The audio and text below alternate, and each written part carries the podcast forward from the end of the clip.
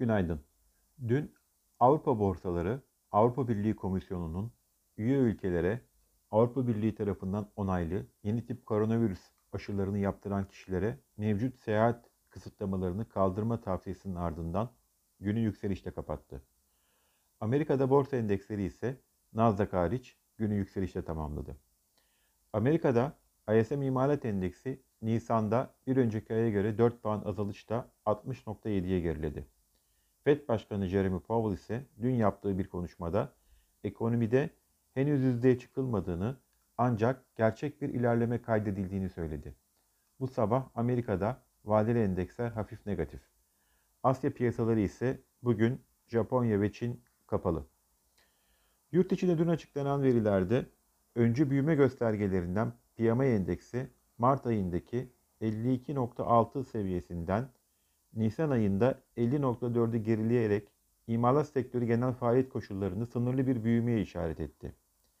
Nisan ayında TÜFE enflasyonu %1.8'lik piyasa beklentisi ve bizim beklentimiz olan %2'ye karşılık %1.68 olarak gerçekleşti. Yıllık enflasyon bir önceki %16.19'dan %17.14'e yükseldi. ÜFE ise aylık bazda %4.34 artış kaydederken bir önceki yıla göre enflasyon %31.2'den %35.2'ye yükseldi. Merkez Bankamızın Perşembe günü gerçekleştireceği para politikası kurulu toplantısında faiz değişikliği beklemiyor olsak da Merkez Bankası tarafından yapılacak açıklamaların tonu piyasalar tarafından yakından takip edilecek.